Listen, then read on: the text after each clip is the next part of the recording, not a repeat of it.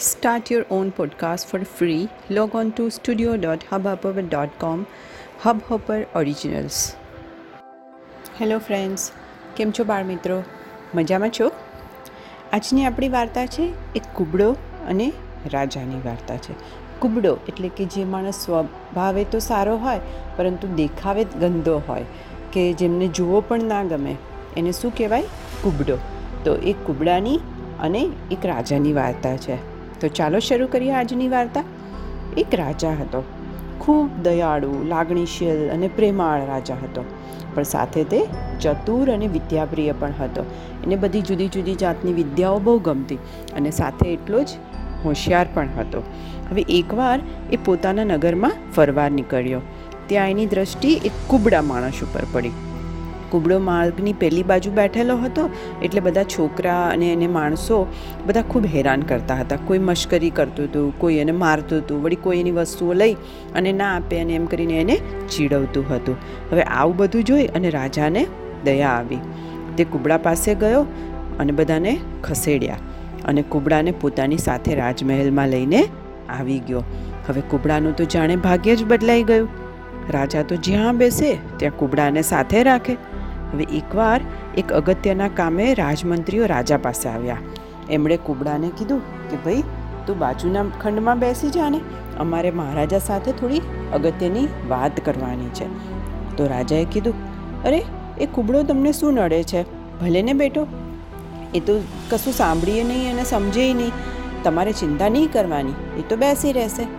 આમ કહી અને રાજાએ ગુપ્ત મંત્રણા વખતે પણ કુબડાને દૂર ખસેડ્યો નહીં. હવે એકવાર એક સિદ્ધાનંદ નામના યોગી રાજા પાસે આવ્યા.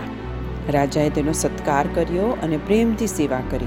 હવે રાજાની સેવાથી પ્રસન્ન થઈ અને સિદ્ધાનંદ યોગીએ તેને એક એવો મંત્ર આપ્યો કે તે પરકાયા પ્રવેશ કરી શકે. એટલે કે પોતાનો આત્મા ગમે એ શરીરમાં એ પ્રવેશી શકે. હવે જ્યારે રાજા સિદ્ધનો આપેલો મંત્ર બોલતો, ત્યારે કુબળો પણ આ મંત્ર ધ્યાનથી સાંભળતો. એટલે તેણે પણ આ મંત્ર ગોખાઈ ગયો હતો. હવે એકવાર રાજા કુબડાને લઈ અને વનમાં શિકાર કરવા ગયા. ત્યાં એક બ્રાહ્મણનું મળદું પડેલું હતું. એ જોઈ અને રાજાને પરકાયા પ્રવેશનો પ્રયોગ કરવાનું મન થયું.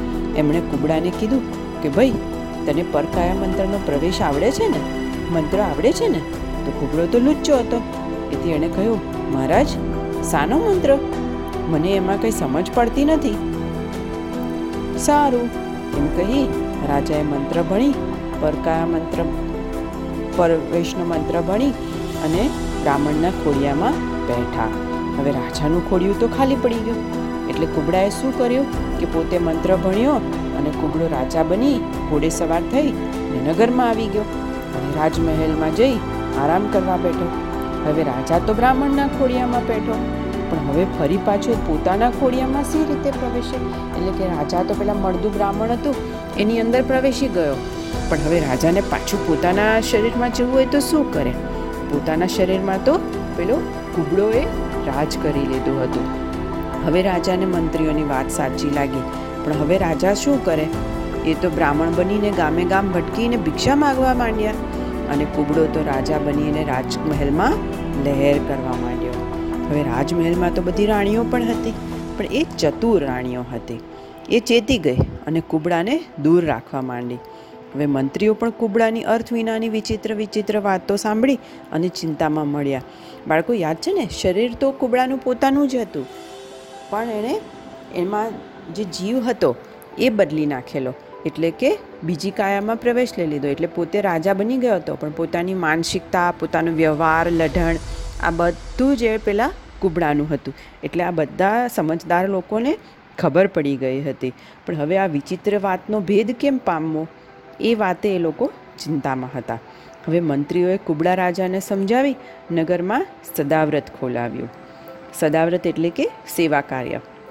કે જે ભૂખ્યો દુખ્યો પરદેશી આવે, એને જમાડે અને જમાડતા પહેલાં એના મંત્રીઓ પગ ધુએ અને એક દોહો બોલે. દોહો એટલે કે એક વાક્ય બોલે કે છ કાને ગઈ વાદ તે સદાય ફૂટી જાય.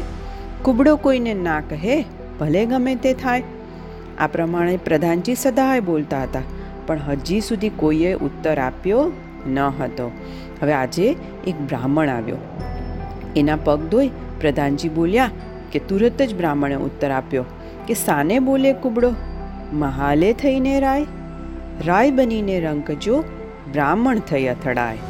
એટલે પોતાના દોહાનો ઉત્તર સાંભળી અને પ્રધાનજી તો તુરંત ચમકી ગયા અને ધારી ધારીને જોવા લાગ્યા. એમને લાગ્યું કે અવશ્ય આ બ્રાહ્મણ આખી ઘટનાનો જાણકાર હોય એવું લાગે છે. એટલે પ્રધાને બ્રાહ્મણને એકાંતમાં બોલાવી અને પૂછપરછ કરી અને બધી જ સાચી ઘટના જાણી લીધી.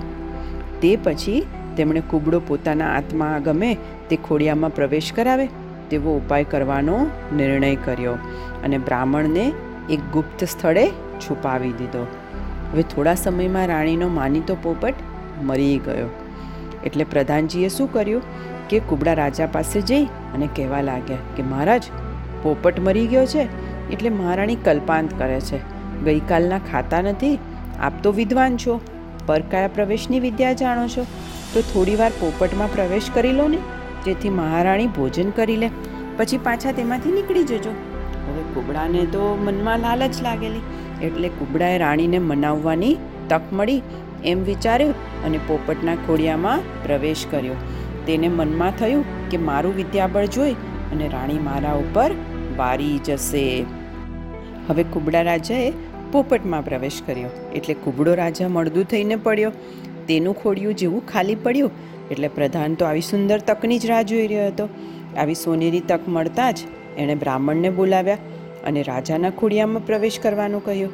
અને બ્રાહ્મણ ચેતી ગયો અને તુરંત જ તેણે રાજાના ખોડિયામાં પ્રવેશ કર્યો. રાજા તો પહેલાં જેવા હતા એવા જ થઈ ગયા, પણ કુબડો રાજામાંથી પોપટ બની ગયો. આમ કુબડા ઉપર રાજાને ઘડીભર તો ખૂબ ક્રોધ ચડ્યો. પણ પોપટ બનેલા કુબડાને મારી નાખવાનું મન થયું નહીં. અને એને દયાથી જીવતો રહેવા દીધો અને એને ઉડાડી મૂક્યો. એટલે જ બાળકો, કે ક્યારેય આપણા મિત્ર જે છે, એને આપણી ખાનગી ગુપ્ત વાતો કરતાં પહેલાં એની આપણને નિયત ખબર હોવી જોઈએ. કારણ કે ઘણીવાર માણસો આપણી સાથે સારા હોવાનો ઢોંગ કરતા હોય અને પાછળથી એની અસલી નિયત આપણી જ્યારે સામે પ્રગટ થાય, ત્યારે એ આપણા શત્રુ બનેલા હોય છે. રાજા તો દયાળુ માણસ હતો, એટલે એણે પોપટને જવા દીધો. પણ એ જગ્યાએ જો બીજું કોઈ હોત કે જેને ગુસ્સામાં ખૂબ અતિ ખરાબ નિર્ણય કરી અને પહેલાંને મારી નાખ્યો કે જેલમાં નાખ્યો હોય, તો એ માણસનું ખેદાન મેદાન નીકળી જાય. એટલે જ અજાણ્યો શત્રુ અને અજાણ્યો દોસ્ત એ બંને સરખા જ હોય છે. બરાબર ને? તો ચલો બાળકો, હવે સૂઈ જશે બધા. Goodbye good night do take care of yourself